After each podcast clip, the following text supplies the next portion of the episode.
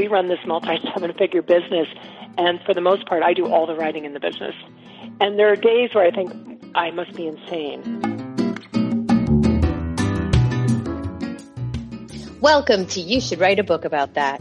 My name is Kim O'Hara. I'm an intuitive book coach at A Story Inside, and I'm interviewing fascinating people from all walks of life who have a story to tell. Do they have a book in them?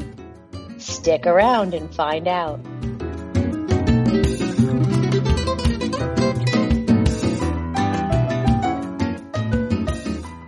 Kendall Summerhawk was my first and most pivotal business and money coach. She literally from the stage at her last live event five years ago said to me, be a book coach. And I did. I never look back. She has consistently made double seven figures with her certified business coach training systems, including money marketing and soul. And her programs actually help people launch their own coaching businesses and make money. I mean, who doesn't want to make money? Welcome to the show, Kendall. It's extremely empowering to have you here. Thank you. I'm so excited to be here. Thank you for inviting me. So people come to your community every day. They have no clue what coaching is and they're looking for guidance. What do you see as the first hurdles to tackle with people who want to be coaches? I think the first hurdle is really believing that you can do it. As you know, you know, you haven't coached before, but you want to be a coach and so how can you do that? You know, it can seem like chicken and the egg. But what I often say, it's like a doctor who says, I want to be a doctor, but I don't know how to do it, so I'm not Gonna, I'm going to give up on my dream. And you can't do that. You have to get training. I mean, that's really the first hurdle is to get training so that you have that confidence to go forward and coach. And it's that one step at a time, right? It's, it's, it's like you can't know everything tomorrow just because you made the decision, oh, I want to be a coach. There's actually a system and a navigation. And from what I've seen with you now, you are helping a tremendous amount of people through your Facebook group, Tribe of Courageous Coaches. And what made my jaw drop was you said every launch you do in Facebook is a multi six figure launch. How did you know that model was going to work for you? Um, I didn't exactly. I didn't know it was going to work for me, and that's okay. It's it's okay not to know. Uh, but I, what I did really was apply the workshop model, like you've attended my live events in the past, in years past, and really, uh, you know, like apply that to online. And that really, really was very successful. And I think the thing that everybody has to understand, especially when you're starting a brand new business, now for me, this was not a brand new business, but it was a new way of marketing, was that you start with where you start. You know, you start with where you start and you learn and you say, okay, I'm going to do it differently this way or that way next time. Here's what I'll do less of. Here's what I'll do differently. Here's what I'll do more of. And you keep doing it over and over and over. I watched a bunch of those videos um, on your uh, on your Facebook page, and it was wonderful to see you evolving right through the first video up until the most recent video you did. Your background changed a little bit.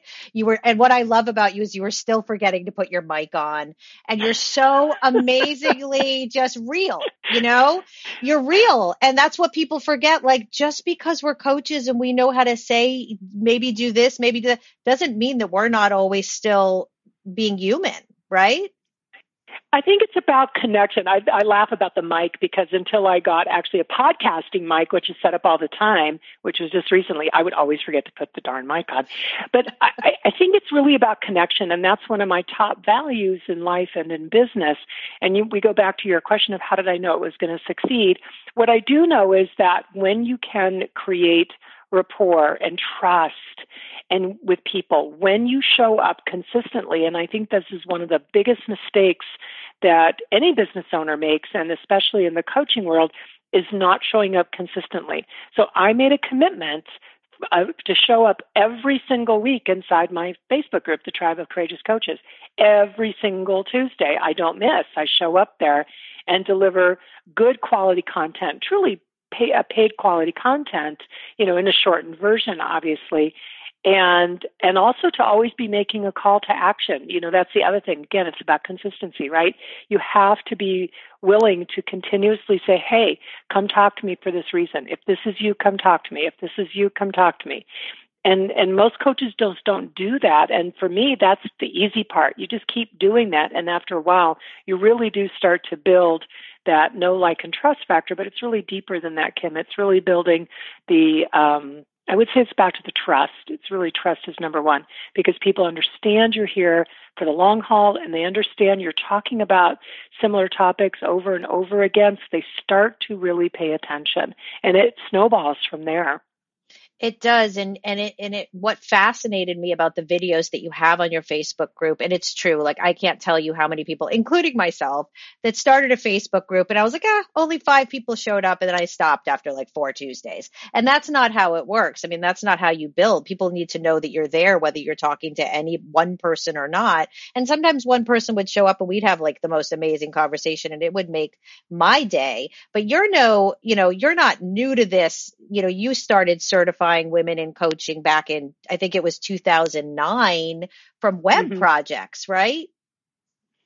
Right. Our first certification was in June of 2009, and it was certifying that the tie to the website projects was that the material, the, the coaching content, and how to coach. That whole system that we started certifying people in 2009, it came, it evolved. It came from several years of me coaching hundreds and hundreds and hundreds of women in workshops because I had already been doing workshops prior to that, and through me helping people with their website. So I was literally coaching the the content out of them in terms of what who are your ideal clients? You know what are your services? What are you charging? Tell me about you. And i was you know helping them write their website copy for several years and did so many of those projects and really developed that system from from that. And other people saw me coaching. They said, "Wow, I want to coach like you coach."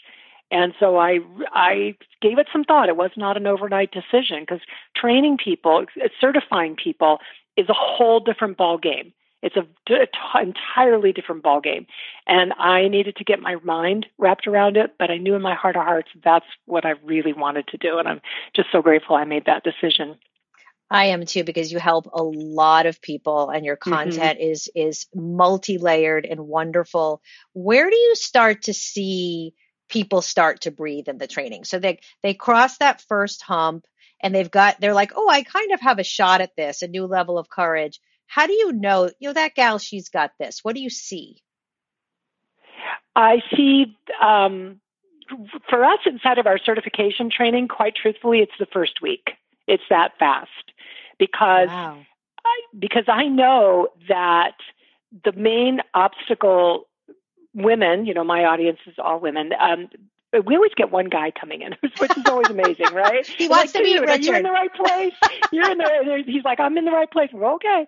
Um, but but for women, it's always about the confidence factor, right? It's about again going back to that thing of, well, how can I coach somebody? You know, we're training them to be money breakthrough business coaches, and they always say, how can I train somebody to do that when I've not yet been successful in my own business?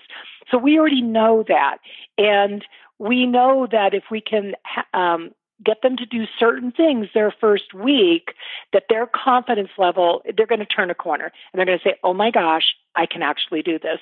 So one of the things we have them do we have we have them go through orientation and prepare themselves a certain way. But one of the things we have them dive into is actually learning how to coach. And we have them do their very first practice coaching session in a very particular way.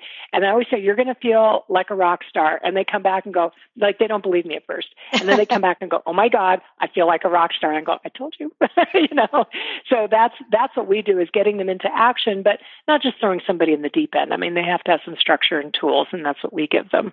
Absolutely. And, you know, it's, it's sort of akin to, you know, someone writing a book where I, you know, they come to me with, I don't know, and I don't have this, the, the, the talent or the structure, or I don't know how to write a book. It's like, of course you don't know how to write a book. That's why you're hiring a book coach. And then they write the first chapter and it's a game changer. They're like, oh, oh, okay. Now I know right. what we're going to be doing.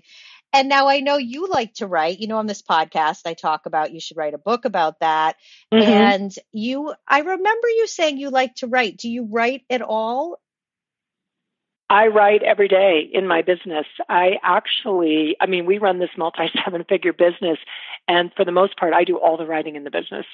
And there are days where I think I must be insane. Um, but I love to write. I love the physical action of writing. I love where it takes me.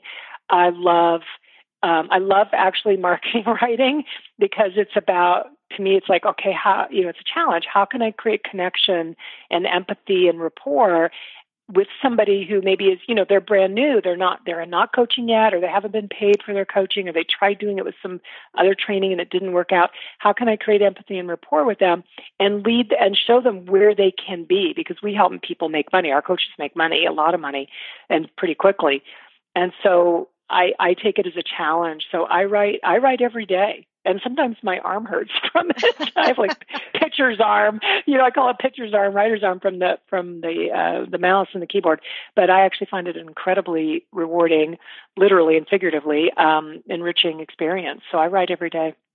Now, your husband Richard, who I adore, um, let the cat out of the bag when we chatted that you had written a book way back when. Is that true?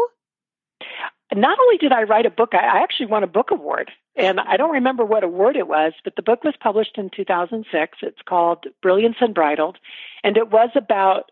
Um, I was doing a lot of coaching with the horses, where the coaches are a metaphor for things in people's life, and so they would come to our place and I would do these exercises with the horses. There was no riding involved. So it's like equine assisted um, coaching. And I wrote a book about that and um, and submitted it for an award and it won an and it won an award. I know that you have many horses and that sort of brings me to my mm-hmm. next question about I'm going to say it and then I'm going to discount it work life balance. How do you turn off the business, get on the horses, and where do you see coaches burn themselves out with workaholism? Sure. Um, well, so first of all, let me flip it. I do my horses first. I do them first thing in the morning. And part of that is because I live in Arizona where it's really freaking hot. Um, so yeah. there's six months out of the year where that's just a necessity. But it's it's what grounds me. It gets me going. My best ideas come out, you know, from when I'm outside with my horses. But I'm out there riding and grooming and doing chores, and I absolutely adore it. I love getting so dirty and sweaty and grimy. I love it. and then um, and I come inside and I start my workday. And I think in terms of, so that's number one.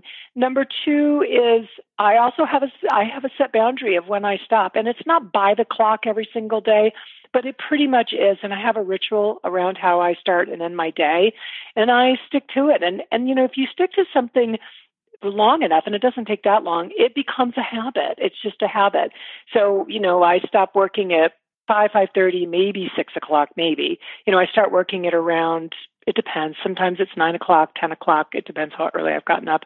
So, um, you know, I'm working at the most eight hours a day. A lot of the days are about six day, uh, six hours. But um, as far as coaches burning out, what I see is they burn out because they don't have boundaries around their time. So they allow clients to have access to them willy nilly at all all days, all mm-hmm, times. Mm-hmm. And I also see them burning out because they they over deliver. They give too many coaching sessions. They the sessions are too long. They put too much into their coaching packages. They don't charge enough, so they're not feeling financially rewarded and can't really yeah, don't have the money to afford to ha- uh, hire house help or help in the business and that's that's where and they don't also they also don't uh, step into uh, leverage quickly enough which is through coaching programs or coaching groups yeah they, those that's a that's a bunch of reasons right there but it all adds up to burnout broke and um, unhappy yeah i have absolutely i have a post-it on my wall that says work smarter not harder um, I've never benefited from working harder, although mm-hmm. I was raised with that mentality. If you work really hard, you know, you'll do, you'll do great. And I'm like, that didn't, that actually didn't work out so well. So in the last five years, I've just been, like you said, leveraging, up leveling, getting coaching, learning systems, getting training. And, you know, this is something to address. You know, coaches need coaches. And I, and, and from what I understand, you've worked with Ali Brown, you worked with a couple different coaches. Is there always someone who knows more? I think that there's, um, you know, it's an interesting question. First of all, uh, yes, uh, except for brief times when I was in between and coaches and looking for the right coach, I always have at least one coach. And for me, at this stage in my life and career, I would say it's not always so much that they know more, is that they bring more out of me. Mm. You know, when you pay somebody a goodly amount of money, which you know I invest in coaching, and when you pay somebody, it, it gets my attention. you know, it's like, okay, I just invested a lot of money. I better make use of it. And so, uh, you know, so I really make use of everything that my coaches have to offer.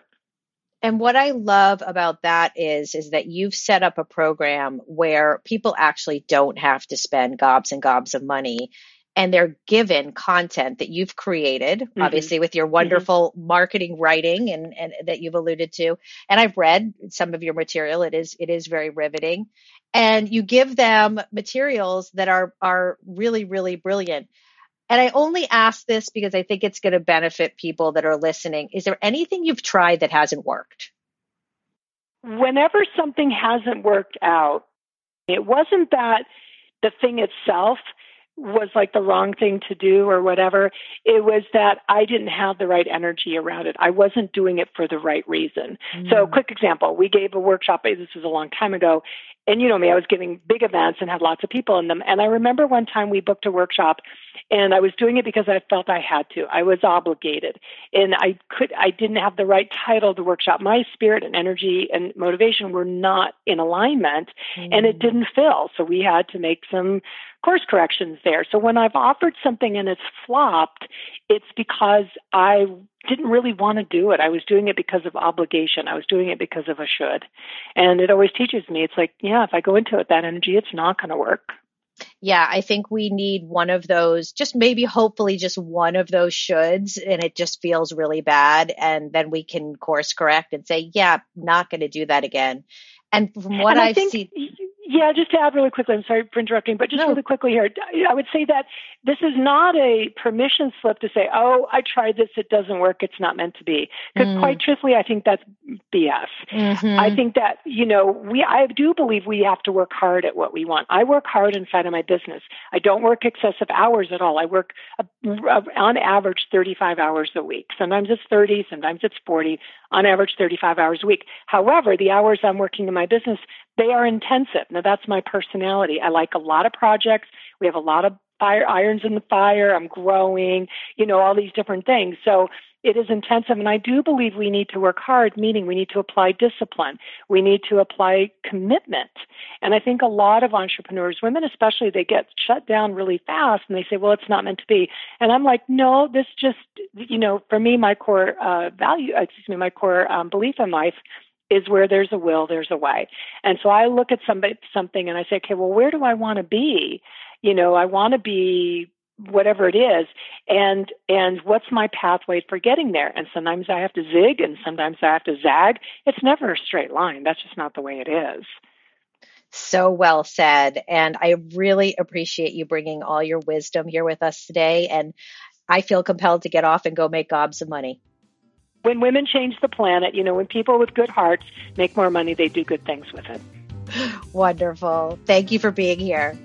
Oh, loved it. Appreciate it so much. Thank you. You've been listening to You Should Write a Book About That. If you enjoyed our episode, tell a friend to listen, subscribe, and review on iTunes, Stitcher, Spotify, or wherever you listen to podcasts. And a big shout out to our listeners on Castbox, where you can leave a comment and I will personally respond.